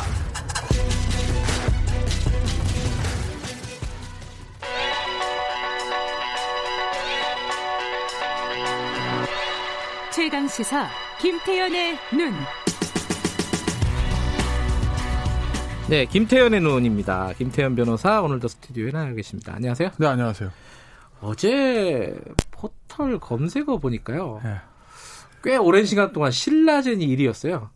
그렇죠. 이, 이게 신라전 사건은 꽤 오래된 사건이에요, 또. 저는 개인적으로 굉장히 관심 있게 아주 오래 전부터 지켜보고 있던 음. 사건이에요. 근데 어제 뭐, 뭐 주식 폭락할 때부터. 예, 사신 건 아니죠. 저는 주식 시장을 떠난 지 꽤 됐습니다. 근데 어제 뭐 검찰 수사가 어떻게 된다 뭐 이러면서 아, 좀 그치. 막 다시 네. 막 관심이 모아졌는데 일단 네. 모르시는 분들 위해서 간략하게 신라젠 네. 사건이 뭐냐 이거 좀 알려주세요. 지금 최근 주가가 얼마인지 모르겠는데 예. 한때 이게 이제 15만 원까지 갔던 주가거든요. 코스닥 대장주. 음, 그러니까 바이오 열풍이 불때 네. 코스닥에서 최고 대장주 잘 나가던 소위 말해 잘 나가던 주식이 신라젠이었어요. 네. 바이오 열풍 불 때. 그때 왜냐하면 신약 바이오 주식이라는 게 결국에 신약 개발 호재로 뜨는 거거든요. 그렇죠. 예, 그리고 이제 상장은 아마 2016년 초에 했는데 이제 기술 특례 상장. 음, 그러니까 예전에 삼성바이오 할 때도 막 그런 얘기 나오잖아요. 아직 음. 회사가 뭐 재무는 아직 좋- 좋지는 않지만 회상 좋지는 않지만 기술 개발 때문에 성장성이 있다. 네, 미래 가치, 뭐 미래 가치. 그래서 기술 예. 특례 상장을 했어요.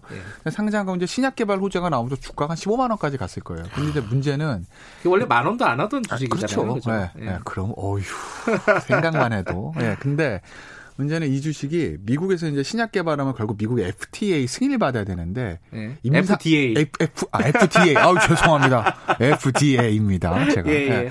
FDA 이제 그걸 승인을 받아야 되는데 임상 3상인가? 거의 마지막 단계에서 우리가 실패했는데 라고 이제 공시가 나온 거예요. 삼상에서 많이들 실패하죠. 네, 많이 실패한 예. 그게 제일 중요하잖아요. 예. 근데 거기서 이제 꼬꾸라진 거예요. 예. 그럼 어떻게 되겠어요? 주가가 주가가 그냥 폭락하는 거죠. 폭락하고 예. 개미 투자가 눈물을 흘립니다. 예. 근데 그거는 사실은 바이오 산업에서 항상 위험 부담이 있는 건데 문제는 어디서 생겼냐면 음. 신라젠의 고위 임원들이 그 전에 다 주식을 팔아요. 아 실패할 걸 알고 있었던 거 그게 아니냐? 이제 미공개 정보의 예. 문제가 생긴 거고 예. 단순히 그 미공개 정보 뭐 이용의 뿐이겠느냐? 예. 혹시 주가를 끌어올리는 과정에서 다른 건 없었을까라는 의혹들이 생긴 거죠. 아하. 예. 근데 그 이 문제는 꽤 오래 전부터 있었던 얘기예요. 음. 근데 이제 이게 이제 왜 본격적으로 정치권이랑 불거지기 시작했냐면 네. 여기서부터 약간 이제 이제 MSG인데 이게 이제 조미료? 네, 왜냐하면 조국 전 장관 처음에 압수수색한 날이 8월 말이잖아요. 네. 그때 신라젠도 압수수색이 들어가요. 음흠. 물론 조국 전 장관을 압수수색한 부하가 다른 부에서 나가는 건데 공교롭게도. 네, 이건 남부지검 네, 그렇죠. 쪽에서. 쓰는 거죠. 네, 근데 네. 공교롭게도 같은 날 나간단 말이에요. 음. 그러면서 어왜 그러지? 라는 얘기들이 생기거든요. 왜냐하면 거기는 이제 신라젠 그 주요 관련자들이 이제 부산대 의대 나온 의사분들이 좀 있거든요. 꽤 있거든요. 네. 그래서 그때부터 보수 정치권과 이제 거기서 여권 인사 관련 소리 막 나오기 시작한 겁니다. 아, 그러면서 이게 아. 좀 사건이 희한하게 좀 번져가기 시작한 거죠. 음, 음. 근데 이게 보면은 네. 그 말씀하신 대로 축이 두 개잖아요. 하나는 예. 뭐 삼상 실패하기 전에 예. 뭐 대주주라든가 임원들이 네. 어, 주식을 대거 팔았다. 이거 뭔지 뭔 문제가 있다 일단은. 예, 문제가 그게 있다. 하나가 있고 또 하나가 방금 말씀하신. 정치권과의 예. 그 유착설. 예. 근데 거기에 이제 밸류 인베스트먼트 코리아라는 그렇죠. 회사가 등장하잖아요. 네, 그것도 마저 설명을 해주셔야지 이해가 될것 네, 같아요. 거기가 이제 개인 굉장히 지분을 많이 가지는 회사인데 네. 거기 이제 대표가 결국은 이제 보면 그 이제 자금을 이제 이제 crowd funding 방식으로 해서 들어간 거거든요. 네. 거기 근데 이제 우리나라 금융관계법에 간단하게 설명을 드리면 라이센스를 가지고 있는 사람 말고는 돈을 모으지 못해요. 음. 그러니까 라이센스를 가지고 은행이나 증권회사, 이 금융업 음. 라이센스가 없는 사- 일반인, 저가 저나 우리 이제 진행자가 자 우리 돈 모아서 여기다 투자합니다. 네. 라고 해서 돈 모아서 수익을 배당합니다. 이러면 이게 유사수 진행이거든요. 음. 근데 그 인베스트먼트 대표가 그- 이 신라젠에 그런 형식으로 들어갔다가 쉽게 얘기하면 한 400억 들어갔다고 그렇죠. 제가 들었어요. 그래서 이제 유사 수준으로 결국 이제 실형을 받아요. 음. 이 사람이. 이철 대표죠. 이철 예. 어, 이름 얘기 되는구나. 예. 아니 뭐 이미 많이 네, 나왔어요. 이철 이철, 대표. 대표는. 예. 근데 이제 정치권 특히 이제 유시민 이사장이 본인이 아니라고 이제 밝혔기 때문에 우리가 이름을 얘기하는 건데 네. 그러니까 유시민 이사장과 이제 이철 대표의 친분 관계 얘기 나오는 거고. 국민참여당을 같이 했기 그렇죠. 때문에 네, 네. 어, 친분 관계는 네. 있는 거는 친분 팩트고. 관계 있죠. 예. 그래서 이 사건에 유시민 이사장이 관련된 거 아니냐는 얘기 나온 거고 예전에 이제 양산에서 한번 신라전이 뭐 개발하고 그럴 때 유시민 이사장이 거기서 축사를 한 거 있거든요. 음. 그래서 이제 유시민 이사장 관련설이 나온 거예요, 꽤.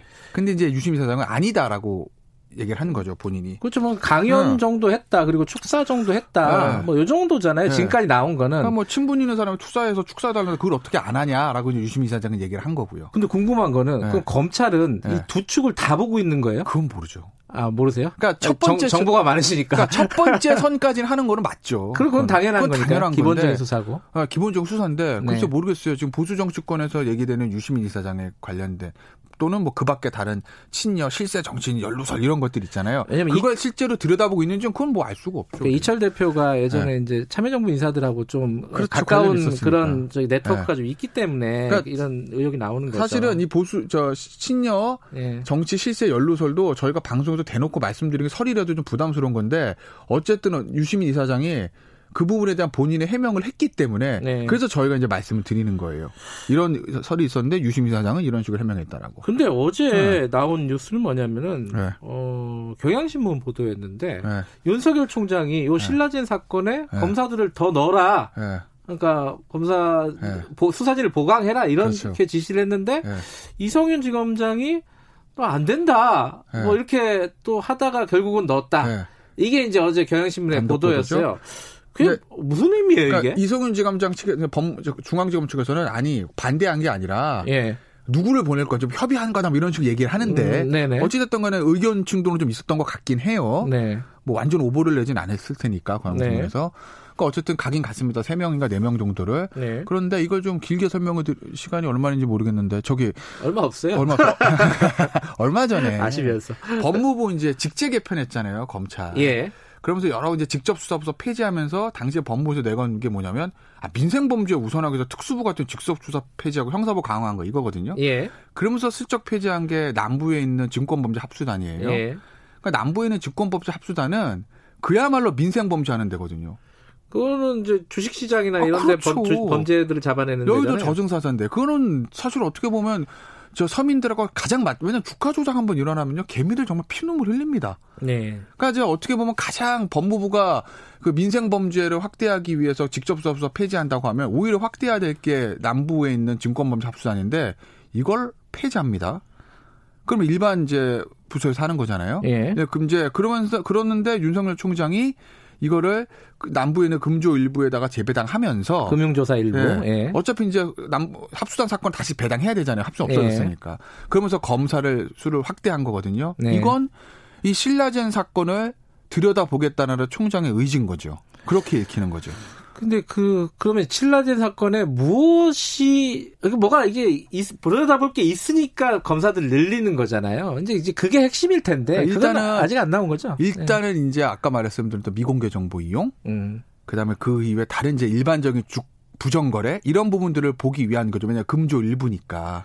근데 만약에 거기에 뭐 진짜 막 보수 정치권에서 얘기하는 네. 여권 실세 연루설 같은 게 나오기 시작하면 음. 그건 사건 크게 번지는 건데 그것까지 현재 보고 있는지 그거는 저희가 그것까지는 알 수는 없죠. 그래서 어. 조심스러운 문제니까. 일단 아까 이철 인베, 인베스트먼트 코리아 대표는 이미 감옥에 들어가 아 있어요. 그렇죠. 그 당시에 이제 유사 수신으로. 어, 그건 유사 수신으로 들어간 네, 거고 네. 지금 말하는 건 그 이후에 이후의 벌어진 문제죠. 어, 어, 네. 어떤 이후에 일들 미공개 음. 정보 이용, 그다음에 뭐, 뭐 일종의 하나 더 나가면 사기적 부정거래 뭐 이런 부분들인 거니까. 근데 금융조사부가 어, 합수단 아까 증권범죄 합수단 그 없어진 거는 좀 이견들이 좀 있는 거 아니에요? 그 여의도 저승사자라고 하지만 또 네. 그것 때문에 또 여러 가지 유착 관계도 벌어지고 정관 문제도 생기고 이러니까 네. 그거 좀 바- 개혁은 하게 해야 되는 거다 이런 식의 의견도 좀 있던데. 근데 유착 관계, 정관 관계 따지기 시작하면요. 예. 중앙에 있는 모든 부서를 없애야 돼요. 그런 식으로 따져. 그럼 뭐 정관 뭐 예우 변호사 얘기 아- 하기 시작하면 무슨 특수부 형사부 다 모든 부서는 안 그렇습니까? 음. 근데 이제 사실은 남부지검의 이제 증권범죄 합수단이란 게 네. 박근혜 전 대통령 만든 거거든요. 네. 근데 사실 박근혜 전 대통령 만든 많은 제도가 사실은 좀 없, 이제 바뀐 것들이 많잖아요. 현 정부 네. 들어와서. 근데 현 정부 들어와서도 그대로 유지가 되고 또 초기에는 힘을 실어줬었어요. 남부의 합, 합수단에. 왜? 이거는 진짜 서민들 피 빨아먹는 제일 나쁜 주가 조작 사범들 잡는 거거든요. 네. 그게 이제 합수단이 야 일반 검찰이랑 합수 뭐가 달라라고 이제 말씀할 수 있는데 원래 이제 증권 범죄란 게 거래소나 저 거래소의 자본시장 감시본부에서 1차 스크린을 하고 그걸 이제 예전에는 중앙에 있는 금조부에 넘겼거든요. 네. 시간이 좀 걸리잖아요.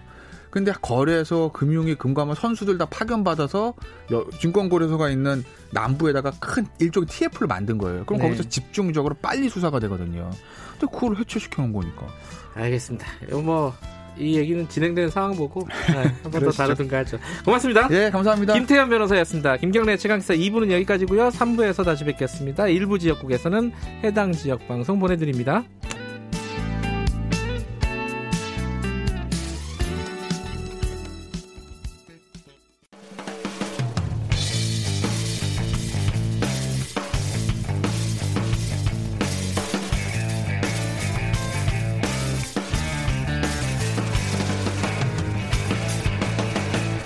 김경래의 최강 시사.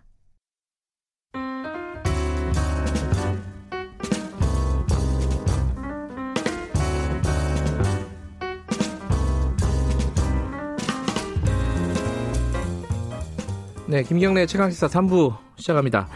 더 나은 미래를 위해 오늘의 정책을 고민하는 시간입니다. 김기식의 정책 이야기 식스센스 김기식 더미래연구소 정책위원장 나와 계십니다. 안녕하세요. 예, 안녕하세요. 지금 아까 속보도 잠깐 전해드렸는데 신종 네. 코로나 바이러스 확진자가 23명이 됐습니다.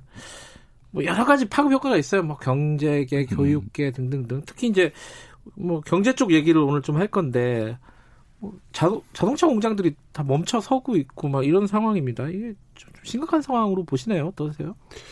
예, 저는 뭐 신종 코로나 바이러스 이 사태에 대해서 매우 심각하게 보고 대처해야 되는 건 맞는데 사실은 이 신종 코로나 바이러스 이후 문제가 과거 2003년도에 사스나 네. 또 박근혜 정부 때 15년. 메르스와 비교해 보면 사실은 상대적으로는 그 그렇게 심각하지는 않습니다. 다만 음, 어, 과거에 우리가 이런 바이러스 사태에 대한 어떤 그 대처와 놓고 보면 오히려 과한 게 낫다. 과감하게 하는 게 빨리 진압 욕을 관리하고 어, 그 차단할 수 있다라고 하는 측면에서 지금 과감하게 대처하기는 하, 해야 되지만 어, 너무 지나친 불안 심리를 갖는 거는 저는 어, 조금 오히려 더 문제다 이렇게 생각은 하는데 네. 다만 이제 지금은 약간 좀 관리 국면으로 들어가고 있는 것 같아 보이기는 합니다만 아직 예측할 수는 없는데 네. 사실은 이제 걱정은 이런 이제 신종 코로나 바이러스의 확대라고 하는 어, 그 제, 이 재난 자체의 바이러스의 확산이라는 문제와 함께 사실 큰 걱정은 경제 문제죠. 그러니까 지금 그렇죠. 이제 음. 자동차 사람 얘기하는 게 지금 이제 그 각국의 뭐 선진국은 다 그렇습니다만 이제 global supply chain이라 그래서 대개 모든 이 글로벌 기업들이 이 부품 공급을 자국 안에서만 하는 게 아니라 뭐 중국이나 베트남이나 여러 군데의 그 협력 업체를 통해서 이 부품을 공급하는 이 망을 갖고 있고 그 중에 제일 네. 큰 데가 당연히 여러 가지 이유로 중국이 가장 많은 소위 완제품만이 아니라 이 부품을 생산하는 기지들이 네. 다 있는 건데요. 뭐 중국 회사도 있고 한국 기업이 중국 가서 지금 싼 인건비 때문에 네. 생산하고 있는데 근데 여기들이 지금 다 공장을 가동 중단을 시켜놨기 때문에 당연히 이런 공급 체인에 있어서 부품 공급이 안 되니까 우리 국내에 있는 이제 완성차 업체를 포함한 이제 완성품 만드는 회사들이 이제 가동을 중단하는 이런 상황들이 벌어지는 거죠. 그러니까 지금 뭐 중국 경제의 비중이라고 하는 것이 워낙 크기 때문에 중국 경제가 타격을 받는다는 거는 뭐 중국만의 문제가 아니라 전 세계 특히 가까이 있는 한국은 심각한 문제가 될 수 있는 거죠.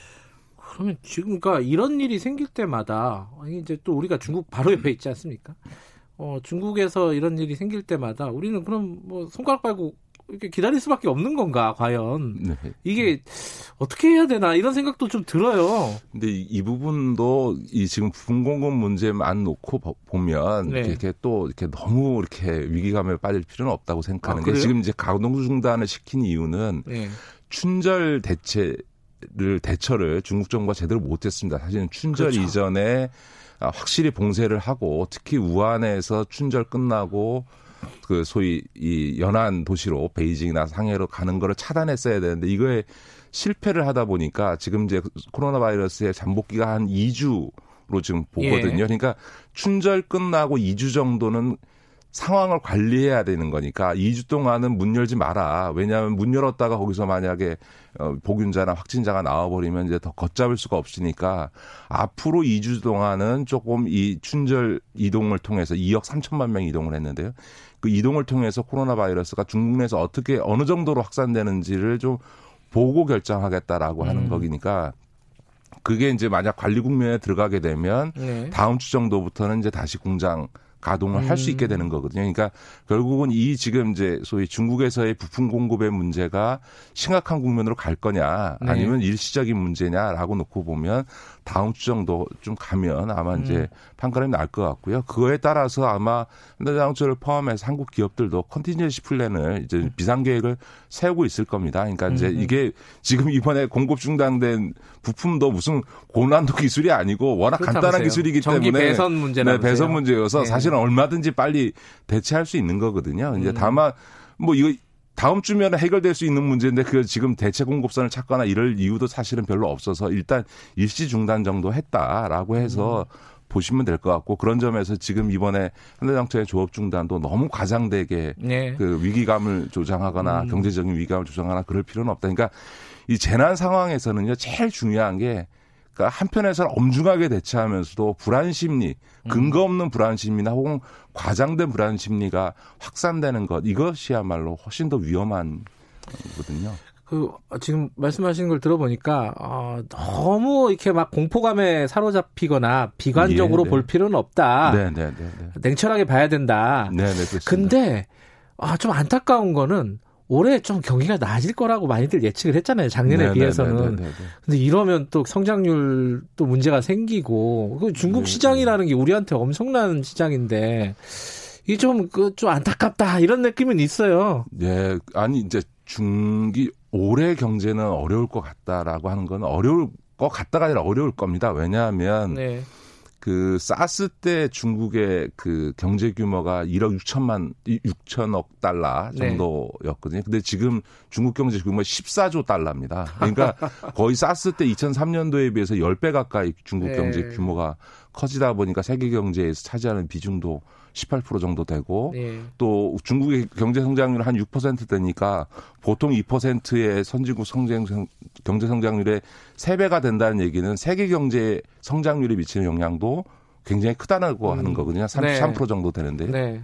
그러니까 중국 경제가 이번 그 코로나 바이러스 사태로 인해서 한 2% 정도 성장률이 떨어질 걸로 예측되고 있기 때문에 그렇게 되면 가뜩이나 어려운 세계 경제에 있어서 상당히 경기 침체를 낳을 거다. 더, 음. 당장 중국 내에 있어서 이런 생산뿐만 아니라 소비가 축소될 수밖에 없거든요. 당연히. 네, 네. 그러니까 그다음에 이제 물적 이동 자체도 지금 어, 어려워지고요. 또 어, 이게 수출이나 이런 무역 관련해서도 상당히 어려움이 생겨날 건데 네. 아시다시피 대한민국 경제는 80% 이상이 대외 무역에 그쵸. 의존하고 있는 음. 대외 의존도가 굉장히 높은 경제이기 때문에 결국은 어 올해 경제 상황은 이 시정 코로나 바이러스 사태로 인해서 어 상당한 타격을 받을 수밖에 음. 없다. 이거는 거의 기정사실이라고 봅니다. 그러니까 그래요. 무슨 그 파국적 위기는 오지 않지만 어 굉장한 부담이 왔고 정부 더구나 이거는 정부가 어떻게 손을 쓸 수가 없는 상황인 거든요. 뭐 문재인 정부가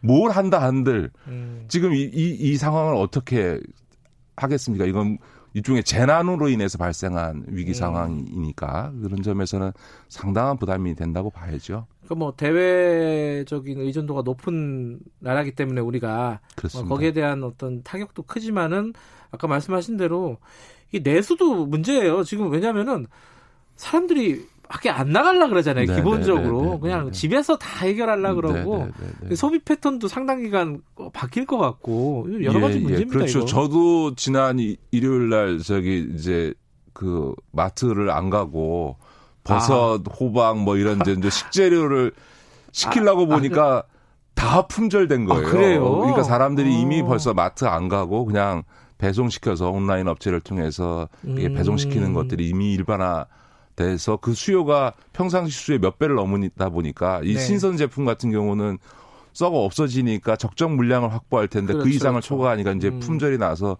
도저히 구매를 할 수 없을 정도로 패턴의 변화가 있는데 물론 저는 이제 마트라든가 이게 다중이 이용하는 시설에 있어서 유통업에는 상당한 타격이 오지만 전체 소비 자체로 보면 유통 마트에 안 가면 온라인을 통해서 구매를 음. 하지 않습니까? 식당에 직접은 안 가지만 또 한편에서는 배달 음식이 늘어나기 음. 때문에 아직 이게 경제 전반에 있어서 한쪽에 음. 소비를 줄자 한쪽에 소비를 늘, 느는 측면이 있어서 어, 이거는 뭐 조금 더 길게 봐야 되긴 합니다만. 네. 그래서 아까 제가 말씀드렸던 소, 심리적으로 너무 신종 코로나 바이러스 사태에 대해서 그 자체에 대한 위기감뿐만 아니라 경제 타격 에 주는 타격도 너무 과장되게 이야기해서 불안 심리를 자극하면 안 된다. 왜냐하면 네. 소비라는 거는 상당히 심리적인 요소하고 연관이 있거든요. 예. 불안 심리가 확대되면 아무래도 위축되게 되어 있기 때문에 국내 소비의 문제들도 조금 더 상황을 지켜봐야 될 것 같기는 하고요. 네. 다만 네. 어, 좀 전체적으로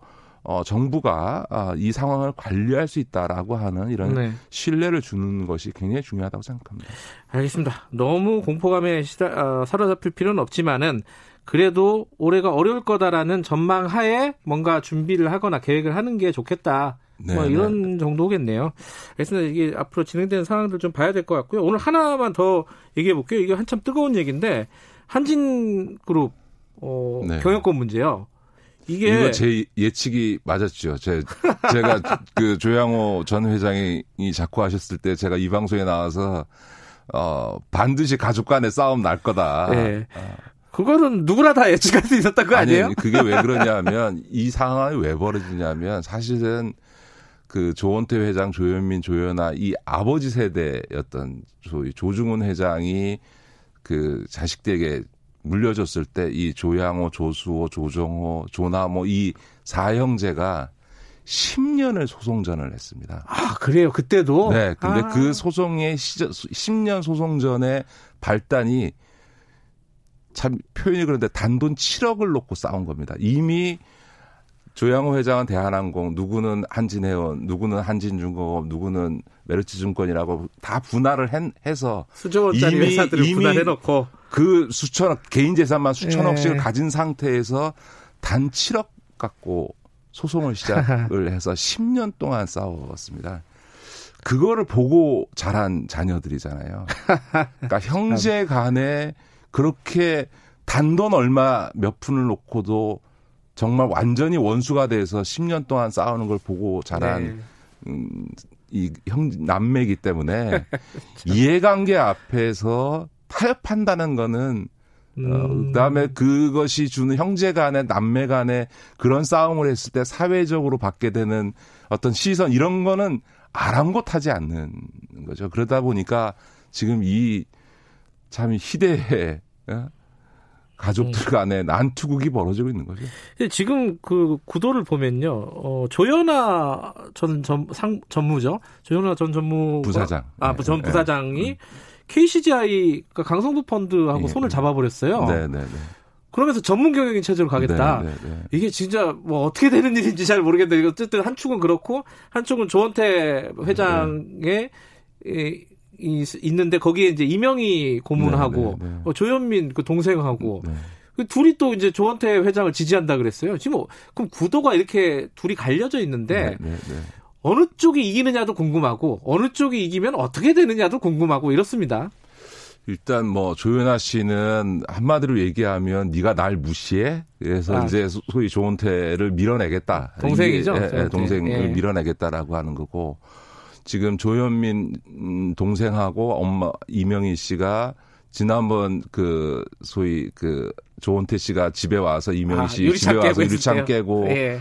또 그 이명희 씨가 그거를 자식이 그렇게 행패를 부렸기로서니 그거를 또 바로 SNS에 공개하고 언론에 공개해서 어, 네. 했던 것도 엄마가 그랬던 건데 근데 이 양반이 갑자기 다시 아들 조원태를 그러니까요. 지지한 걸 한마디로 얘기하면 이쪽은 아무리 우리끼리는 싸워도 너한테 우리 회사는 못 준다. 뭐 라고 하는 이런 네. 이런 확고한 선언인 거죠. 그러니까 아. 이제 그러니까 이제 이 싸움이라고 하는 게 지금은 사실은 양쪽 지분을 합, 이 대균 약 30%대로 거의 똑같습니다. 뭐한 1.6% 차이가 나지만 사실은 이제 국민연금을 포함해서 나머지 주주가 어떤 선택을 하느냐에 따라서 이 결정이 나겠죠. 지금 국민연금이 그럼 현실적으로 보면 캐스팅 보트를 쥐고 있다라고 보면 되나요? 사실상 쥐고 있다고 봐야죠.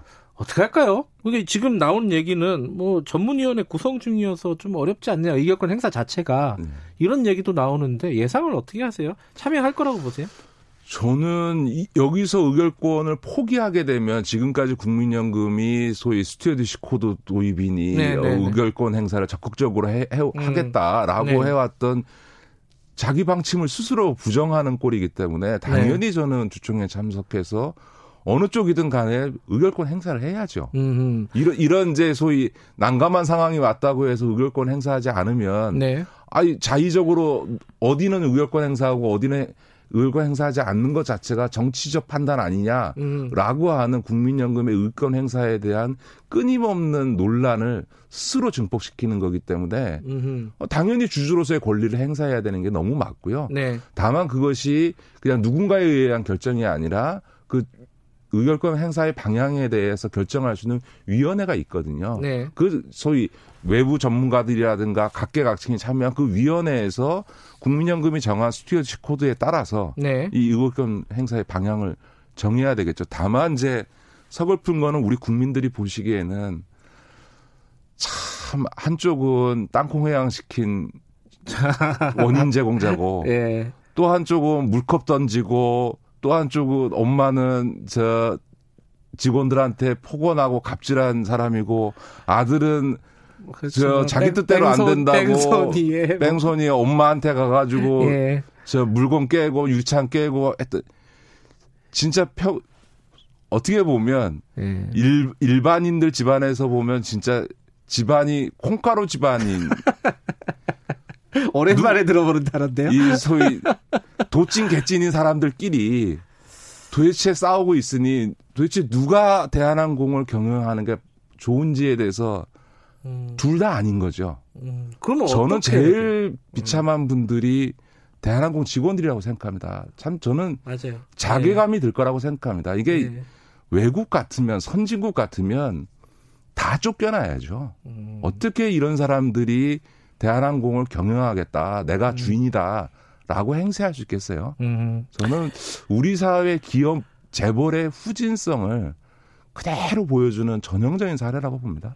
알겠습니다. 어쨌든 어, 국민연금은 어, 이번에 주, 주권을 의결권을 적극적으로 행사할 가능성이 높다. 이런 말씀이시네요. 예. 해야 된다. 해야 된다. 네. 알겠습니다. 주저해서는 안 된다. 네. 문제가 있는데 1번은 조씨고 2번도 조씨라서 참 언제는 어렵지만은 네. 어쨌든 의결권은 적극적으로 행사를 해야 한다. 자, 오늘 여기까지 듣겠습니다. 고맙습니다. 네, 고맙습니다. 김기식 더미래연구소 정책위원장이었습니다.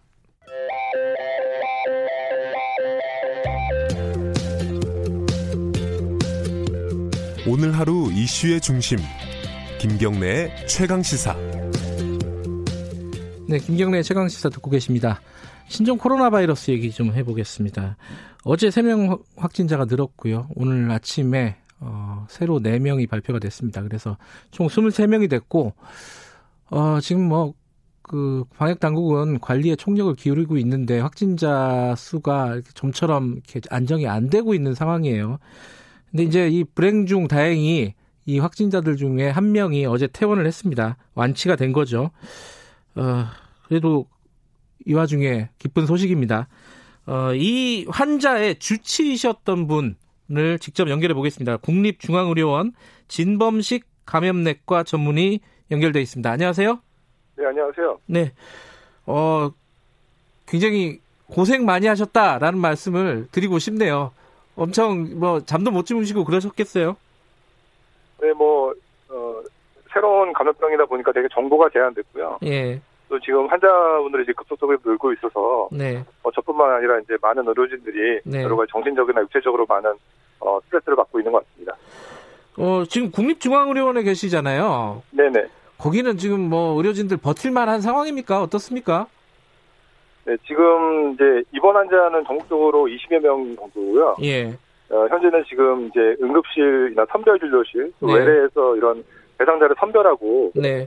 그분들한테 안전하게 검사하는 과정이 굉장히 이제 의료진들한테 네. 많이 이제 어려움을 받고 있습니다. 그래서 그런 부분들이 아마 현재로서는 제일 애로사, 애로사항인 것 같습니다. 네. 어쨌든 이런 어려움은 있지만은 어, 이번 확진자가 퇴원을 했습니다. 굉장히 뭐 주치의로서는 뭐 기쁘셨겠어요. 그죠? 네, 뭐 무엇보다도 환자분이 건강하게 퇴원하신 점이 예. 네, 가장 이제 기쁘게 생각합니다. 예. 어, 퇴원하면서 그 환자분하고 얘기 나누셨겠죠? 어, 어떤 말씀 나누셨어요? 네, 이제 환자분이 이제 그 상태는 굉장히 안정적이셨습니다. 그래서 네. 이제 주로는 이번 기간 동안 어, 신종 코로나 바이러스 알려지는 사실들에 서 설명을 드렸고요. 네. 어쩔 수 없이 굉장히 제한적인 정보만 제공할 수밖에 없었는데 환자분께서도 그런 부분을 잘 이해해 주셨습니다. 아하. 근데 이게 퇴원을 결정하는 거는요. 네. 이게 바이러스가 완전히 몸 속에서 사라졌다 이런 거예요? 그 일반인들한테 좀 알기 쉽게 좀 설명을 해주세요. 네, 이제 바이러스도 이제 종류에 따라서 주로 이제 증식하거나 이제 잠복해 있는 기간이 상당히 다릅니다. 네. 근데 이제 신종 코로나 바이러스 같은 경우에는 주로 이제 어 상기도 하기도 이제 호흡기 이제 어 점막에 이제 그 생존하면서 증식하는 것으로 알려져 있거든요. 예. 저희가 지금 이제 신종 코로나 바이러스는 증, 증상 소실 후 24시간 지난 다음에 네. 아, 연속으로 2회 음성으로 네. 주로는 이제 호흡기 검체에서 바이러스가 검출되지 않을 때 네. 예, 저희가 이제 회복 또는 이제 완치 판정을 내리고 있습니다. 어, 그렇지만 이제 새로운 병이기 때문에 정보 각도로 제한적이어서 네. 어, 2015년도 메르스 격리 해제 기준도 참고하고 어, 현재 격리 기준 외에 예, 다른 교류 사항이 필요한지 관련 분야 전문가들과 의견을 충분히 수렴해서 결정을 하였습니다. 그 퇴원하신 분들도 계속 추적 관찰 뭐 이런 걸 하는 거죠? 네, 그렇습니다. 현재는 증상이 모두 소실되고 네. 바이러스 배출도 없어서 어, 감염 전 건강한 상태로 회복된 것으로 판단을 하고 있습니다. 네. 어, 그렇지만 혹시 지연성으로 나타나는 후유증이나 합병증이 이제 생기는지 그런 부분에 대해서는 면밀한 추적 관찰이 필요하다고 생각합니다. 그 시간이 많지가 않아서 궁금한 거 한 서너 가지만 좀 짧게 여쭤보겠습니다. 네네. 어, 지금 이 입원 확진자가 치료가 된 거니까 뭐 에이즈 치료제를 썼다 뭐 이런 얘기들도 있고 그런데 네네.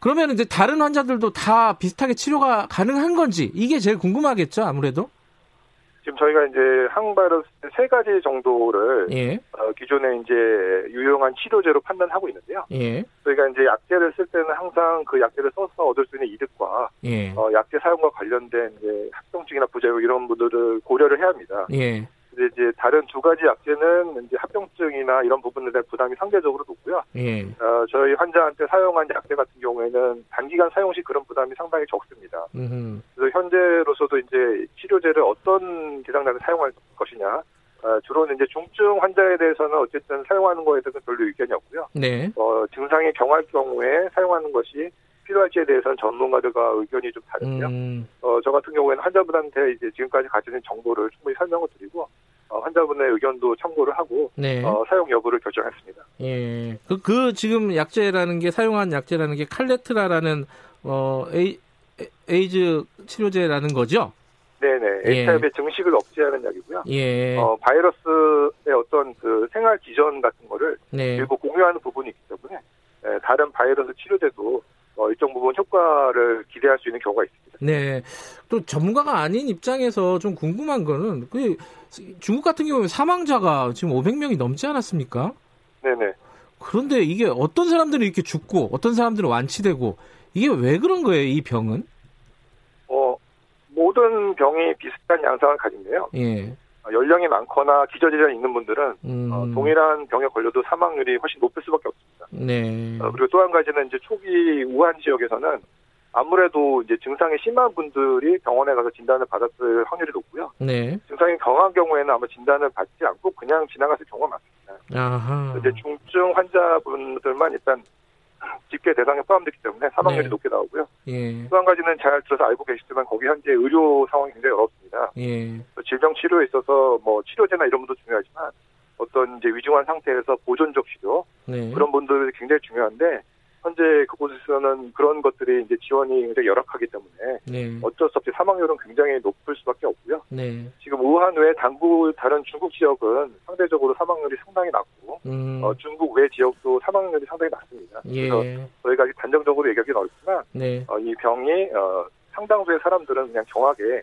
지나가는 측면이 있습니다. 그렇지만 어, 저희가 병에 대해 잘 모르기 때문에 현재 상태에서는 최대한 확산을 막고 네. 적극적으로 조기에 진단해서 치료하는 게 필요하다고 생각됩니다. 지금 이제 신종 코로나 바이러스 막 계속 확진자가 늘어가고 그래가지고 어. 국민들 입장에서는 굉장히 좀 불안한 건 사실이에요. 네네. 어, 의, 의료진 입장에서는 네. 어, 어떻게 국민들에게 좀 이 생각을 가져라 이런 말씀을 네. 해주시고 싶으십니까? 네, 일단 저희가 이제 어, 국내 상황을 봤을 때 네, 적어도 한 2월 중순까지는 네, 상당히 이제 숫자 환자가 늘어날 수밖에 없는 상황으로 생각합니다. 네, 어, 그렇지만 이제 저희가 메르스 이후에 예, 보건 체계도 많이 강화가 됐고 어, 그때 교훈으로 여러 가지 이제 대응책을 이제 마련하고 있기 때문에 네. 저희가 이제 어, 차분하고 담당하게 상황을 이제 받아들이고 어, 상당한 시간과 많은 노력이 필요하겠지만 네. 어, 우리나라 우수한 보건 체계 보건 의료 체계를 믿고 협력과 지지를 보내주시면 반드시 좋은 결과가 오리라고 생각합니다. 예. 지금 국립중앙의료원에 확진 환자가 한 명 더 있잖아요. 네 그렇습니다. 어, 그분은 상태가 어떻습니까? 네, 이분도 이제 에, 진단 당시 예. 에, 증상이 거의 없는 경미한 상태였고요. 아, 어, 지금도 이제 안정적인 상태로 예. 이제 바이러스 특별한 치료 없이 바이러스 배출 여부만 저희가 이제 추적 관찰하고 있습니다. 그러면은 뭐 지금 23번 중에 초기에 입원하신 분들은 격리되신 분들은 조금씩 이렇게 퇴원을 하실 가능성이 높겠네요. 예, 그렇습니다. 1번 확진자 같은 경우에도 네. 아마 이번 주 중으로 퇴원 여부를 아. 결정할 예정으로 알고 있습니다. 예. 아마 시간이 지나면은 이제 회복 퇴원 환자가 속속 어, 나올 걸로 생각이 됩니다. 오래 가겠습니까 이거? 의사로서 어떻게 생각하십니까? 예. 어, 지금 현재 시점에서는 네. 저희가 저 낙관적인 전망을 말씀드릴 수 있는 정보가 사실 굉장히 제한적입니다. 예. 이제 현재 상황은 이제 담담하게 받아들이고 어, 최대한의 노력을 기울여야 될 거라고 생각합니다. 알겠습니다. 고생 많이 하셨고요. 앞으로도 좀 고생하시라는 말씀 죄송하지만 드려야겠습니다. 고맙습니다. 네, 감사합니다. 예, 진범식 감염내과 전문의였습니다. 김경래 최강 시사 2월 6일 목요일 오늘 여기까지 하겠습니다. 저는 뉴스타파 기자 김경래였고요. 내일 아침 7시 20분 다시 돌아오겠습니다.